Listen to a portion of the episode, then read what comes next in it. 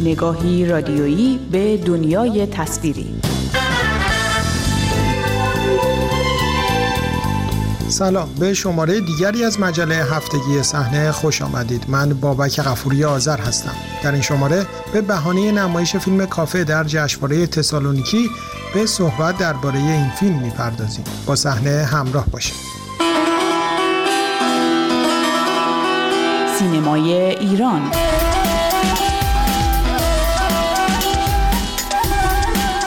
64 مین دوره جشنواره فیلم تسالونیکی که از آن به عنوان معتبرترین جشنواره سینمایی کشور یونان نام برده می شود این هفته به کارش پایان داد. یکی از فیلم هایی که در بخش افقهای باز این رویداد معتبر سینمایی به نمایش درآمد فیلم کافه ساخته نوید میهندوست فیلمساز زندانی در ایران بود. کافه تازه ترین نماینده جریان سینمایی بدون مجوز و زیرزمینی ایران محسوب می شود که طی ماهای اخیر در جشنواره های مختلف جهانی حضور داشته است. این فیلم درباره فیلمسازی با نام سهراب سپهری است که از سوی مقامهای حکومت جمهوری اسلامی محروم از کار شده و حالا به عنوان یک کافچی در تهران فعالیت می کند. ببخشید شما سهراب سپهری فیلمساز هستین؟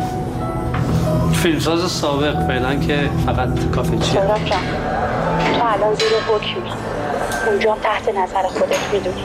یه کار نکن اوضاع بدتر بشه. در صورت همکاری شما شاید. شاید ما بتونیم اجرای حکمتون رو یه ذره به تعویق بندازیم. درباره فیلم کافه و نمایش آن در جشنواره تسالونیکی با ندا میهندوست خواهر آقای میهندوست که به نمایندگی از او در جشنواره حاضر بوده و در زمینه برنامه ریزی نمایش این فیلم در جشنواره های مختلف فعال است گفتگو کردم و نخست از او درباره چگونگی ساخت فیلم کافه پرسیدم. نوید تا جایی که من اطلاع دارم چندین فیلمنامه در دست داشته.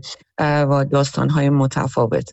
و در نهایت به این ایده فیلم کافه می‌رسه که در از خط کلی داستان شبیه زندگی شخصی خودشه. ولی خب به حال کل فیلم جزئیات فیلم چیزهای دراماتیکی داره که خود فیلمساز روش اضافه کرده.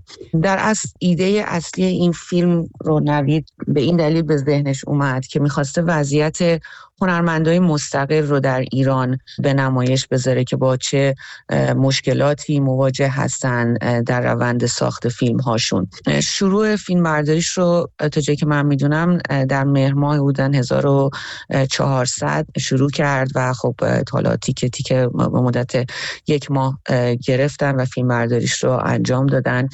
و اینی که این فیلم داستانش در اصل راجع به یک فیلم سازیه که قبلا توسط وزارت اطلاعات به خاطر فیلمی که ساخته دستگیر شده و حکم پنج سال زندان داره و الان توی کافه مشغول کار دیگری هست و کلا کار فیلمسازیش رو ول کرده و خب حالا در روند داستان اتفاقهای دیگه ای میفته و حالا با بازجوش مواجه میشه تو جلسات بازجویی که ادامه پیدا کرده. شرایط ساخت فیلم رو هم از نظر جذب سرمایه چگونه آقای میهندوز فراهم کرد و یا احیانا این فیلم در واقع به شیوه معمول آثار دیگر در داخل ایران با کسب مجوزهای مرسوم از وزارت ارشاد جمهوری اسلامی ساخته شده؟ نه نوید به طور کلی اعتقادی به گرفتن مجوز نداره. یعنی معتقده که اصلا در هیچ جای دنیا به غیر ایران این وجود نداره که فیلمسازی داستانی رو که می‌خواد بخواد بسازه و قبلش هماهنگ کنه و مجوز بگه. در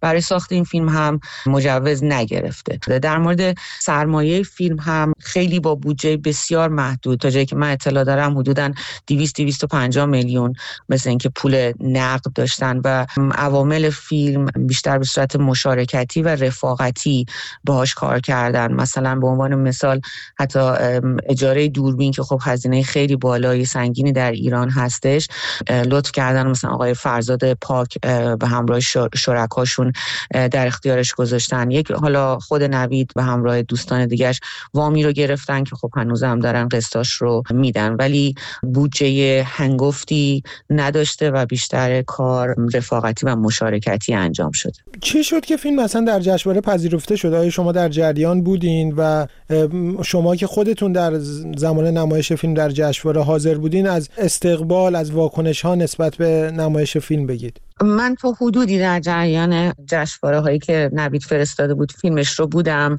و خب چون می‌دونستیم که نوید حکم داره و هر آن باید بره خودش معرفی بکنه برای همین از اول روند فرستادن به جشنواره ها رو من باش مشارکت کردم که وقتی که نیست حتی ایمیل ها و اینها رو من جواب بدم. در در جریانش بودم. و خب دقیقا شاید بگم مثلا اگه اشتباه نکنم دو هفته بعد اینکه نوید خودشو معرفی کرد این ایمیل رو ما دریافت کردیم که فیلمش در جشنواره تسالونیکی پذیرفته شده. استقبال واقعا بی نظیر بود باور نکردنی بود. یعنی دو روز اکران ما داشتیم هر دو روزش sold out شده بود و سالن کاملا پر بود. من حتی کاتالوگایی تهیه کرده بودم که اینا رو برای بازار فیلم ببرم.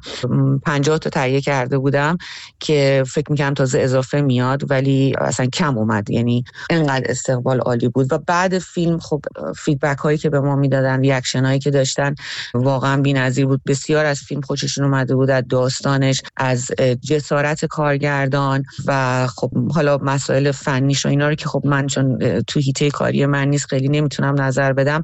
ولی اینجوری که مشخص بود تماشاگر واقعا تونسته بود ارتباط برقرار کنه با شوخی ها تنز هایی که خیلی من فکر می‌کردم ایرانیه.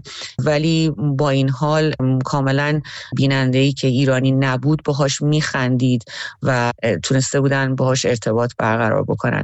خب چون قبل از اکران من یک متنی رو خود نوید داده بود و من ترجمه کرده بودم من اون رو خوندم و یه متنی هم خودم تهیه کرده بودم خوندم که خب به از وضعیت نوید گفتم از اینکه این فیلم مثلا چطور شد و نوید چرا در زندان هستش. من فکر می‌کردم که خب به حال این حاشیه ها بیشتر بیننده در تحت تاثیر قرار بذاره که خب حالا به هر حال صد درصد اینطورم بود. ولی کن به غیر اون فیدبک هایی که ما گرفتیم بیشتر تشخیص بیننده و جذابیتی که در جزئیات داستان بود. یعنی جلسه سال جوابی که ما داشتیم خیلی جالب بود برامون که سوالایی که می‌کردن مشخص بود که کاملا توجه کردن به داستان و سمبل ها رو گرفتن و این خیلی خیلی درخشان بود. و خود آقای میهندوس احیانا در جریان اتفاقاتی که در جشنواره تسالونیکی برای فیلمش افتاد قرار گرفت. شما باشون در تماس بودین. بله من هماهنگ کرده بودم که چون گفته بودن جلسه پرسش و پاسخ داریم بعد از اکران فیلم. من با مسئولین جشنواره هماهنگ کرده بودم که یه ساعت مشخصی به من بدن که نوید تماس بگیره از زندان و روز اکران روز اول اکران نوید تونست تماس بگیره. و شروع کرد به صحبت و این خیلی جذاب بود برای تماشاگرها ولی متاسفانه به محض اینکه میومد شروع کنه به صحبت کردن یعنی یه مقدار تونست خودشو معرفی بکنه در همین حد. ولی خب مثلا یک سالی داشتن که خب رفتار بازجوها چطور هستش؟ چون توی فیلم یه قسمتی هم هست که بازجو صداش رو ما میشنویم. بیننده برای جذاب بود که خب این صدای بازجو خیلی آروم و ملایم آیا در واقعیت هم همینطوره یا اینا؟ ما تو فیلم می‌بینیم و نوید زمانی که شروع کرد جواب این سوال رو بده خب گفت با من برخورد خیلی بدی نداشتم ولی خب کسایی هم هستن که باشون برخوردهای بدی میشه. و در همین جا بود که دیگه متاسفانه تلفنش قطع شد. و بعد اون دیگه هر دفعه که تماس می‌گرفت زمانی که میومد خودش صحبت بکنه تلفن قطع می‌شد. ولی خب دیگه مرتبا هی تماس گرفت. میشنید که ریاکشن تماشاچی چی هست یا سوالا رو میشنید ولی خودش صحبت نمی‌کرد.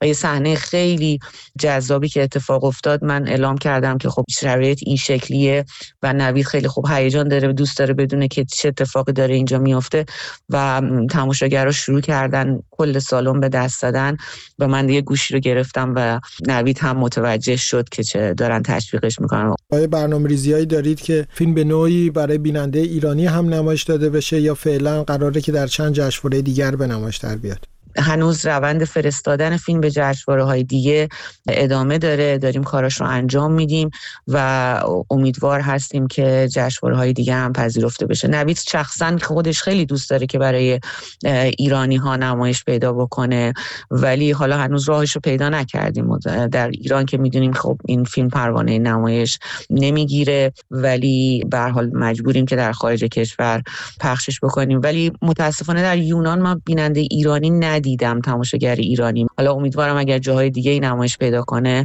تماشاگر ایرانی هم داشته باشیم.